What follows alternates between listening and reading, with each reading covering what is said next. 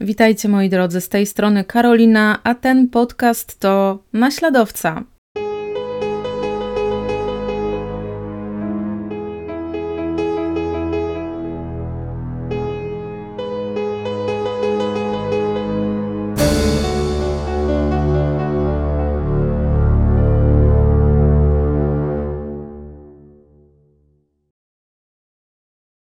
Ponieważ jeden z podcastów Daily, który przygotowałam, dosyć mocno striggerował 95% osób, które zostawiły komentarz pod tym podcastem, a był to podcast o Sergieju Gołówkinie. I właśnie komentarze dotyczyły mojej wymowy imienia Sergiej. Postanowiłam nagrać ten podcast jeszcze raz. Plusem tego, że nagrałam ten podcast jeszcze raz i zebrałam informacje o Sergieju, jest to, że podcast będzie dłuższy. I być może uda mi się tutaj dostarczyć Wam odpowiedź, dlaczego akurat Sergiej wybrał małych chłopców, znaczy chłopców małych, no takich powiedzmy nastolatków i od razu jest to ostrzeżenie, że jeśli ktoś, komuś nie leżą takie tematy, gdzie ofiarami są nastolatkowie, y, osoby niepełnoletnie, no to zalecam przesunąć się na inne podcasty. Dzisiaj ten podcast nie jest przeznaczony dla Was. Plusem będzie to, że podcast będzie dłuższy niż 10 minut poprzedniego i plusem będzie też to, że starałam się ograniczyć takie graficzne opowiadanie o zbrodniach, natomiast czy mi się to udało, zapraszam do wysłuchania. Sergiej Aleksandrowicz Gołówkin urodził się 26 listopada 1959 roku w Moskwie w Związku Radzieckim. Matka na równi z ojcem znęcała się psychicznie i fizycznie nad swoim synem. Matka była bardzo mało komunikatywna, głównie pochłonięta czytaniem książek, pracami domowymi i rękodziełem, bardzo arogancka i o dominującym charakterze.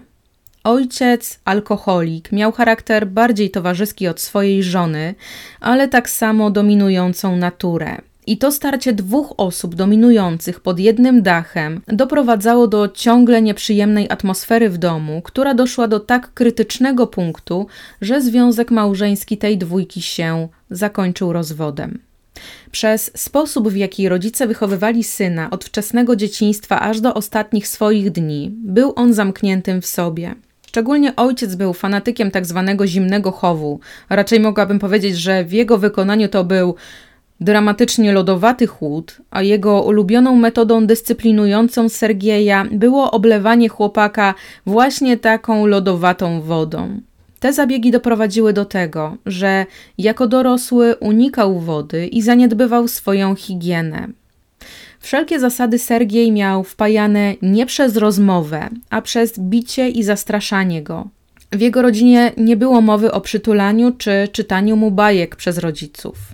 To zimne wychowanie skutkowało wycofaniem chłopaka z życia szkolnego, nie zawierał on żadnych znajomości z rówieśnikami i preferował swoje towarzystwo.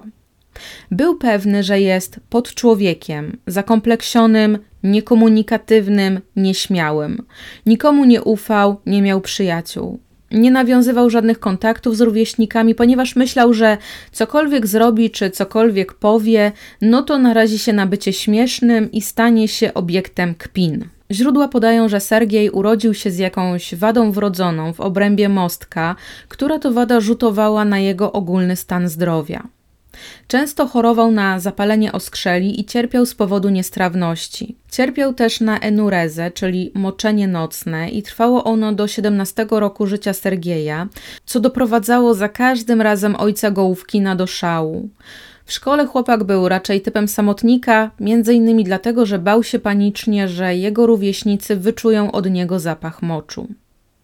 Kiedy Sergiej miał lat 13, zaczął dręczyć zwierzęta. Pewnego razu przyniósł do domu kota. Kot niestety nie przeżył tego spotkania z młodym sadystą. W ogóle, kiedy nasz główny bohater wszedł w fazę dojrzewania, bardzo szybko urósł, co no nie bardzo mu się podobało, tak więc zaczął się garbić. Nie podobało mu się także to, że na jego twarzy pojawił się trądzik. Chłopak popadł w uzależnienie od samozaspokajania się i wkrótce zaczęły prześladować go myśli, że jego rówieśnicy doskonale o tym wiedzą, Jednocześnie nigdy z rówieśnikami nie rozmawiał na te tematy, a do dziewczyn bał się podchodzić. Kolega Sergieja powie później tak. Dziewczyny wtedy lubiły tych dobrze ubranych i słuchających nowoczesnej muzyki. On był przygarbiony i pryszczaty, nikt nie zwracał na niego uwagi. Tym czasie Sergiej zaczął palić tanie papierosy, a ponieważ dosyć szybko uzależnił się od nikotyny, to kiedy nie miał pieniędzy na zakupy, to szukał niedopałków, czyli tych tak zwanych kiepów. Sergiej nie zawierał znajomości, nie miał wokół siebie dużej grupy znajomych, natomiast grupa, która była do niego nieustannie przyklejona, to byli jego prześladowcy. Chłopcy, którzy szydzili z niego i znęcali się fizycznie, ukazywali temu chłopakowi jego marność, jego małość, jego nicość, pokazywali mu dosadnie, jak bardzo jest pogardzany i niechciany. To doprowadziło do rosnącej z każdym dniem nienawiści i złości, która wrzała w nastolatku niczym smoła w kotle. Dla swoich prześladowców pragnął okrutnej śmierci. I kiedy już był nasycony tą nienawiścią, kiedy się samo zaspokajał, to wyobrażał sobie tych najbardziej znienawidzonych rówieśników. Wyobrażał sobie, jak brutalnie ich torturuje jak bardzo bez szans są w tym starciu z nim. Będąc w szkole średniej, zainteresował się końmi. Obok jego domu rodzinnego znajdowała się stadnina wraz z placem do wyścigów konnych. I tam chłopak spędzał każdą wolną chwilę. Opiekował się zwierzętami, czytał książki poświęcone hodowli koni, kontynuował naukę w szkole wieczorowej. Rodzice, i tutaj w szczególności ojciec, nie popierali wyboru syna, ale Sergiej był bardzo uparty w swoich dążeniach i każda próba wpłynięcia na niego przez ojca kończyła się niepowodzeniem. Gołówkin senior wyrażał bardzo otwarcie swoje niezadowolenie i mówił, że to, co robi jego syn, to zajęcie dla kretynów. Natomiast Sergiej czuł się tam jak ryba w wodzie, nawet nawiązał jakieś znajomości i miał przyjaciela, który w sekcji jeździeckiej przekazał mu każdy najmniejszy tajnik związany właśnie z jazdą konną. W roku 1982 Gołówkin ukończył Akademię Rolniczą z dyplomem w zakresie hodowli koni. I kiedy wydaje nam się, że Sergiej wychodzi na prostą, w jego życiu wydarzył się pewien wypadek. Otóż został on ciężko pobity przez grupę nastolatków. Jego obrażenia to m.in. wybite zęby i złamany nos. Od tego momentu pielęgnował w sobie jeszcze mocniej chęć odpłacenia oprawcom pięknym za nadobne. Kiedy tylko wyzdrowiał, zaczął szukać nastolatków, jednak bezskutecznie. Jednak stopniowo wykształcił sobie jeszcze większą chęć mszczenia się na nastolatkach w wieku od 12 do 14 lat, niezależnie od tego, czy ta osoba wyrządziła mu jakąś krzywdę, czy nie. Jego pierwsza próba urzeczywistnienia fantazji zakończyła się fiaskiem. Chłopak, do którego podszedł Gołówkin, wyczuł, że coś jest nie tak i uciekł. Jednak już sama próba dosłownie zaparła mu dech w piersi, że oto jest o jeden krok od urzeczywistnienia swojej fantazji. Tego samego dnia napadł na innego nastolatka i próbował go dusić, jednak ofiara uciekła mu. Drugie podejście jeszcze bardziej go podnieciło. Też w roku 1982, po ukończeniu akademii, dostał pracę w stadninie, która znajdowała się na terenie wsi Gorki. Miejscowość ta oddalona jest od Moskwy o około 35 km, a Sergiej codziennie dojeżdża do pracy. W pracy cechuje się niezwykłą pracowitością, za to był bardzo lubiany i ceniony. Kobiety traktowały go raczej z litością, ale miały do niego tyle zaufania, że zostawiały z nim czasem swoje dzieci. A dzieciaki lubiły Sergieja, ponieważ pozwalał on im być obecny przy czynnościach, na jakie żaden z dorosłych nie pozwalał. Opowiadał on też chwilowym podopiecznym historię o koniach, żeby zaszczepić w nich bakcyla do ewentualnej przyszłej pracy. Sergiej był ekspertem hodowlanym w stadninie koni i był na tyle dobry w tym, co robił, że za swoje osiągnięcia w rozwoju hodowli otrzymał srebrny medal na targach w 1989 roku. Pomimo odnoszenia sukcesów w pracy, mężczyzna nadal był nietowarzyski, wycofany, preferował swoje własne towarzystwo. Zaczął też włóczyć się po lasach w nadziei, że oto trafi na jakiegoś samotnego, zbłąkanego nastolatka, na którym wreszcie będzie mógł przetestować swoje brutalne fantazje. Jednak ponosząc ciągle i ciągle fiasko, stwierdził, że musi to zrobić inaczej. Jedna z wcześniejszych napaści doprowadziła prawie do zdemaskowania. Pewnego wieczora w Stadninie próbował uwieść przy pomocy alkoholu pewnego siedemnastolatka, jednak chłopak odmówił, a nawet wyśmiał próby zbliżenia oralnego Sergieja. Mężczyzna po tym zdarzeniu czekał jakby w zawieszeniu na bycie aresztowanym, rozmyślał nawet o odebraniu sobie życia. Jednak miesiące mijały, nikt po niego nie przychodził. To doprowadziło Sergieja do rozmyślania o kolejnej napaści. 19 kwietnia 1986 roku w sobotę około godziny 17 Gołówkin zagadnął 16-letniego Andrzeja Pawłowa. Nastolatek zbierał sok z brzus i właśnie był podczas swojego standardowego objazdu rowerem wszystkich punktów zbioru. Sergiej dogonił chłopaka i zagadnął, czy ten nie zrobiłby sobie przerwy na papierosa. No i to niestety były ostatnie chwile Andrzeja, ponieważ mężczyzna ściągnął go z roweru i grożąc nożem zaciągnął do pobliskiego lasu, gdzie napastował, a następnie udusił go przy pomocy liny, którą miał w torbie. Na odchodne maniak zadał jeszcze trzy ciosy nożem zwłoką w szyję, klatkę piersiową oraz w pachwinę. Poszukiwania chłopaka rozpoczęły się tego samego dnia późnym popołudniem i trwały do następnego ranka, kiedy to ojciec znalazł Andrieja. Dla wszystkich było jasne, że motyw tej napaści był seksualny. Świadczyło o tym miejsce zbrodni oraz nagie zwłoki Andrieja z widocznymi obrażeniami w okolicach genitaliów. Z roweru chłopaka zostały zebrane odciski palców, które jednak nie należały do napastnika, a do osoby, która jak się później okazało, miała alibi nie do zakwestionowania. Okoliczni mieszkańcy twierdzili, że w dniu morderstwa widzieli wysokiego, przygarbionego mężczyznę z trądzikiem na twarzy. Mężczyzna ów miał się nie pojawiać nigdy w tym miejscu wcześniej, według słów świadków, jednak jak okaże się później, Sergiej bywał w tych okolicach, tylko w momencie, kiedy spotykał jakiegoś dorosłego mieszkańca, zakrywał albo odwracał twarz.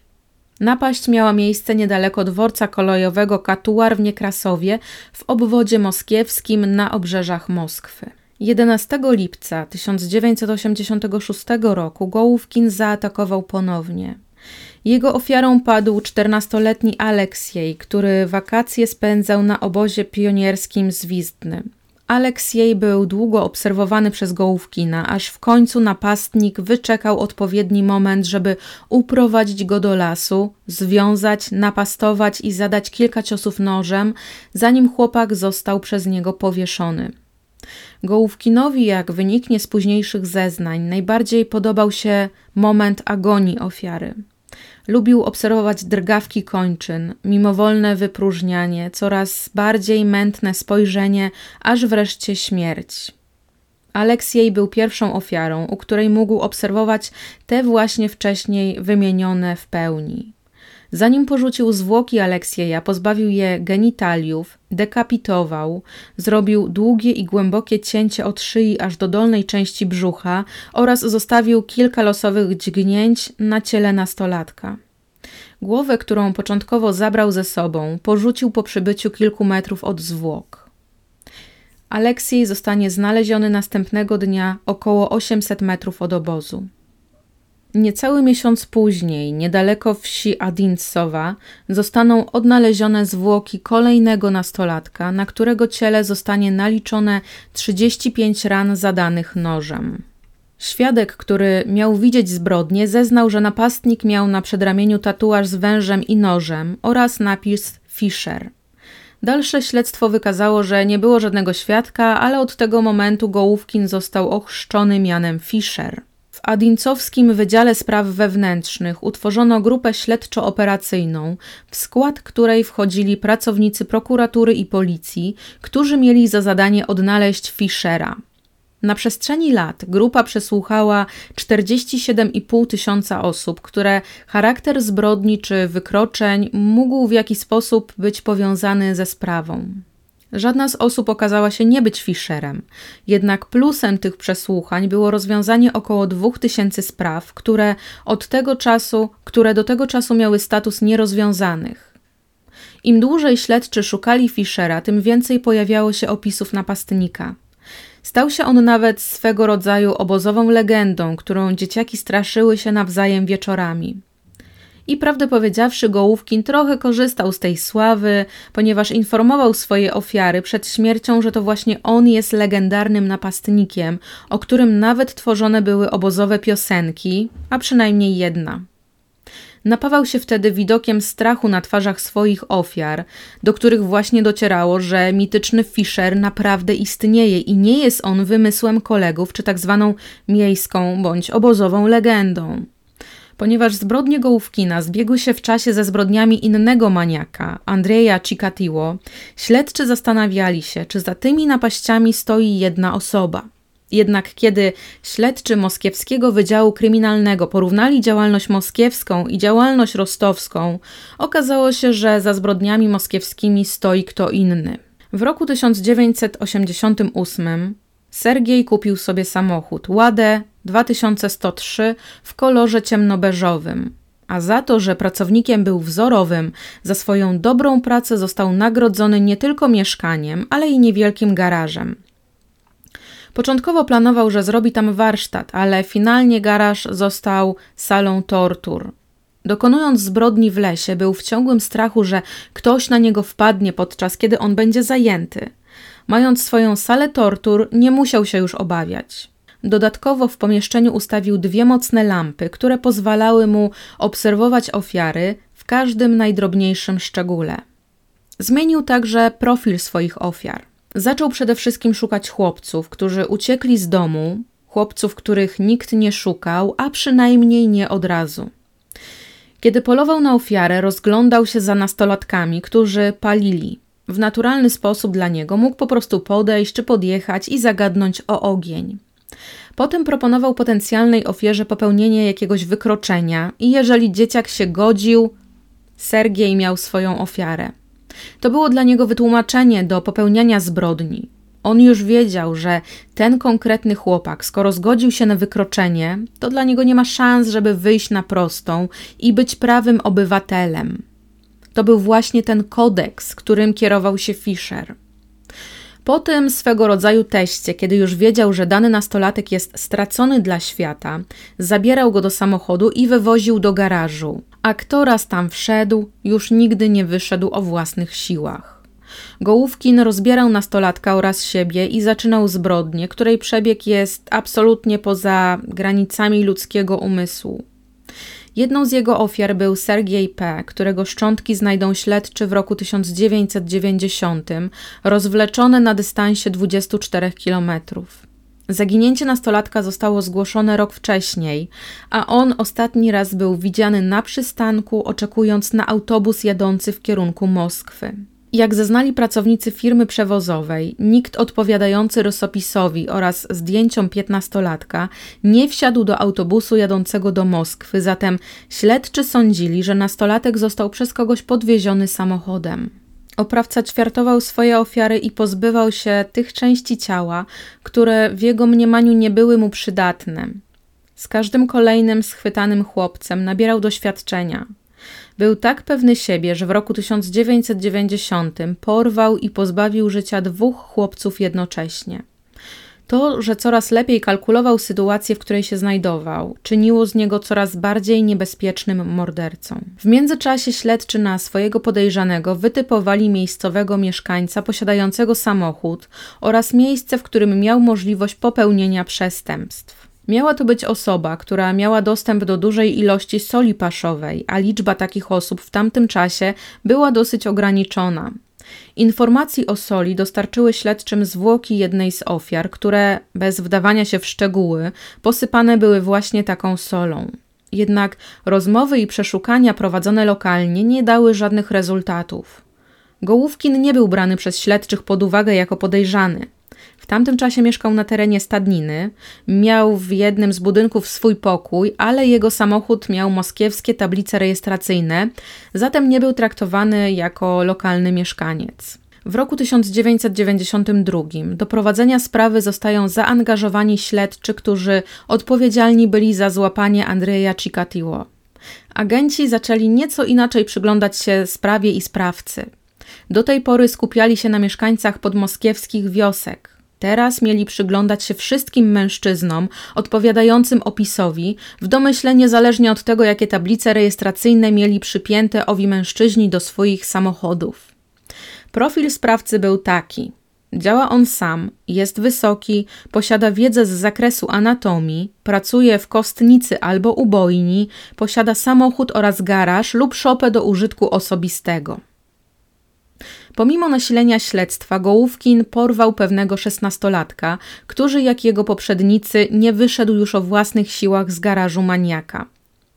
Napastnik spędził nad ciałem ofiary zbyt dużo czasu, co w efekcie nie dało mu tej nocy dużo czasu na sen, i jego współpracownicy zauważyli, że 22 kwietnia Gołówkin był wyraźnie zmęczony i niewyspany. Po całym dniu pracy mężczyzna wrócił do garażu, żeby napawać się widokiem szczątków swojej ofiary. Kilka dni później rodzice szesnastolatka zgłosili zaginięcie syna. Nie denerwowali się, ponieważ chłopak w przeszłości miał epizody uciekania z domu. Jednak śledczy domniemali, że tym razem historia tego chłopca nie będzie miała szczęśliwego zakończenia. W końcu, 15 września 1992 roku, Fischer popełnił błąd, który doprowadził do jego schwytania. Na stacji dworca kolejowego z Hawaronki spotkał trzech chłopców, którzy planowali spędzić ten dzień grając na automatach. Gołówkin rozmawiał z nimi już dzień wcześniej, dlatego kolejnego dnia mężczyzna był już dla nich nieco bardziej znajomym. Tego dnia zamiast jechania do Moskwy i grania na automatach, zaproponował im obrabowanie pobliskiego magazynu. Nastolatkowie potrzebowali chwili czasu, żeby się naradzić, i wtedy do trójki dołączył czwarty, który odmówił udziału w kradzieży. Fischer nie widział, że chłopców było czterech, ponieważ z narady wróciło do niego trzech. Nie widział czwartego chłopca, a chłopiec, który nie dołączył do kolegów, mógł z ukrycia przyjrzeć się mężczyźnie oraz jego samochodowi. Pozostała trójka zgodziła się na pomysł Gołówkina i chłopcy byli w wieku około 11-12 lat. Kiedy wszyscy są w garażu, mężczyzna napada na nich, związuje i mówi: Słyszeliście o Fischerze? To jestem ja, a teraz powiem wam, w jakiej kolejności umrzecie. Jak bardzo był zdeprawowany, niech świadczy fakt, że kiedy założył pętlę na szyję drugiej ofierze, kazał ostatniemu chłopcu usunąć stołek spod stóp tego drugiego, a następnie rozciął brzuch zmarłemu, pokazując chłopcu każdy narząd wewnętrzny. Zaginięcie trzech nastolatków wywarło niemałe poruszenie w wiosce i pomimo, że czwarty z chłopców opowiedział o wujku Sergieju, który dzień wcześniej przewiózł ich samochodem, to jednak póki co było to za mało, żeby aresztować Gołówkina. 4 października grzybiarze w płytkim grobie znaleźli szczątki ofiar maniaka. Do aresztowania Sergieja doszło dopiero 19 października 1992 roku i samo aresztowanie było całkowitym zaskoczeniem dla Fischera. Jednak podczas siedmiogodzinnej rozmowy ze śledczymi był spokojny, opanowany i nieco obojętnie odpowiadał na pytania śledczych. Noc z 19 na 20 października spędził w areszcie. Próbował odebrać sobie życie, jednak został uratowany. Następnego dnia śledczy otrzymali nakaz przeszukania samochodu oraz garażu podejrzanego. I kiedy już trafili do garażu Gołówkina, prawdopodobnie pierwszy raz mogli widzieć skalę zbrodni, jakich podejrzany się dopuszczał. W protokole z przeszukania garażu Gołówkina zawarto takie informacje. Kiedy garaż został otwarty, znaleziono w środku siekierę, szmaty, noże, siekierę turystyczną z brązowymi śladami. Późniejsza analiza wykazała obecność krwi. Wśród łachmanów znaleziono fragmenty szkolnego mundurka. W garażu jest włas, pod którym znajduje się piwnica. Parametry piwnicy to 180 na 250 na 280 cm wysokości. Oględziny piwnicy wanienka ze śladami oraz zapachem zwęglonej materii organicznej, smugi krwi na ścianie, koryto z fragmentami zwęglonej skóry, dwa haki w ścianie z pierścieniami, bluza pokryta krwią, beczka, niebiesko-białe liny w pudełku, drut, lampa lutownicza, lina, nóż, strzykawki, skalpel, wazelina, prezerwatywy, igła. Podczas pierwszych dni po inspekcji jego garażu Gołówkin był bardzo przestraszony. Jednocześnie czuł ulgę, że już dłużej nie musi ukrywać tego, co uczynił przed całym światem. Ze wstydu odmówił spotkania ze swoją matką. W więzieniu starał się nie przeszkadzać i nie narzucać współwięźniom, jednak kiedy oni dowiedzieli się, jakich zbrodni dopuścił się maniak, pobili go tak ciężko, że mężczyzna dla własnego bezpieczeństwa został przeniesiony do izolatki. 30 października 1992 roku został oskarżony, a w świetle tak przytłaczających dowodów, jakie śledczy zgromadzili przeciw niemu, Sergiej wskazał miejsce pochówku trzech ofiar oraz opowiedział ze szczegółami o przebiegu tych zbrodni. Przyznał się do pozbawienia życia 11 chłopców, których to zbrodni dokonał na przełomie lat 86-92. W 1993 roku Gołówkin został poddany badaniom mającym potwierdzić jego poczytalność podczas dokonywania zbrodni. Wniosek był następujący. Mężczyzna był poczytalny, a opinia wydana przez badaczy głosiła: Gołówkin jest nekrofilem. Rozwiązał wszystkie swoje najważniejsze problemy życiowe za pomocą śmierci. Nieodparcie pociągały go zwłoki i ich rozczłonkowywanie. Satysfakcję seksualną i psychiczną zapewniała mu sama śmierć, wszystkie jej etapy, od lęku chłopców przed nieuchronną śmiercią, ich przedłużającego się cierpienia i agonii, po rozczłonkowywanie ciał, odcięcie głowy i innych części, oderwanie skóry i tym podobne. Jego nekrofilizm przejawiał się tym, że poszczególne części ciała zabierał do domu i podziwiał je przez długi czas, aż zaczęły gnić. Nikogo nie potrzebował, a śmierć jego ofiar była głównym celem i sensem życia. Do kolejnej próby odebrania sobie życia przez Gołówkina doszło w roku 93 po sądowym badaniu psychiatrycznym. Zrobił to dlatego, ponieważ tak bardzo nie mógł znieść i nie mógł się pogodzić z ingerencją badaczy w swoje wnętrze. Podczas śledztwa Fischer był niezwykle opanowany i przyznawał się tylko do tych zbrodni, podczas których nie było absolutnie żadnych wątpliwości, że to on za nimi stoi. Także z ponad 40 zaginięć śledczym udało się przypisać i udowodnić winę jedynie w 11 zbrodniach. 22 sierpnia 1994 roku rozpoczął się proces w sprawie Sergieja Gołówkina.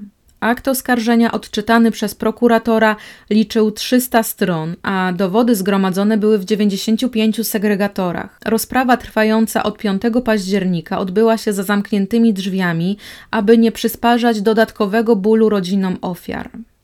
Sąd ustalił, że Sergiej Gołówkin pozbawił życia 11 chłopców w wieku od 12 do 15 lat w regionie moskiewskim w latach 84-92. Krewni Sergieja odmówili składania zeznań w procesie, jednak to, co udało się ustalić, to fakty, że mężczyzna wychowywał się w dysfunkcyjnej rodzinie i że wielokrotnie upokarzany był przez ojca. Znajomi z dzieciństwa dostarczyli informację, że już w wieku nastoletnim oskarżony dręczył zwierzęta i lubił obserwować pływających w rzece nago rówieśników. Prawnik oskarżonego wnioskował o niestosowanie kary śmierci. W życiu codziennym i pracy Gołówkin był raczej osobą pozytywną, mimo że wycofaną. Dodatkowo nie był wcześniej skazany i udzielał pomocy w śledztwie. Jednak sam Sergiej chciał umrzeć. Nie bronił się kompletnie, miał świadomość tego, jakie życie będzie prowadził w więzieniu. Chociaż źródła podają też, że będąc w więzieniu, Gołówkin nie był celem ataków innych więźniów z powodu swoich zbrodni a nie był dlatego, ponieważ posiadał talent gawędziarski i zabawiał współosadzonych opowieściami o dręczeniu zwierząt, co doprowadziło do utrzymania poprawnych relacji. W sądzie okręgowym w Moskwie został uznany winnym dokonania 11 morderstw, a karą, jaką miał ponieść, miał być śmiertelny zastrzyk. Ogłoszenie werdyktu trwało trzy godziny, a Gołówkin przyjął go bez emocji. Sergiej Gołówkin został pozbawiony życia przy pomocy strzału w tył głowy 2 sierpnia 1996 roku i był ostatnią osobą, na której wykonano wyrok śmierci, zanim w Rosji kara śmierci została zniesiona. Do swoich ostatnich dni miał żałować czynów, dzięki którym znalazł się w więzieniu. I to jest koniec dzisiejszej historii, jaką dla Was przygotowałam. Mam nadzieję, że nieco bardziej rozbudowana, dała Wam nieco większy ogląd na sytuację, dlaczego akurat Sergiej wybrał nastolatków na swój cel. Ja dziękuję Wam bardzo za wysłuchanie i do usłyszenia w kolejnym odcinku, który, na który zapraszam Was za tydzień. Pa, pa.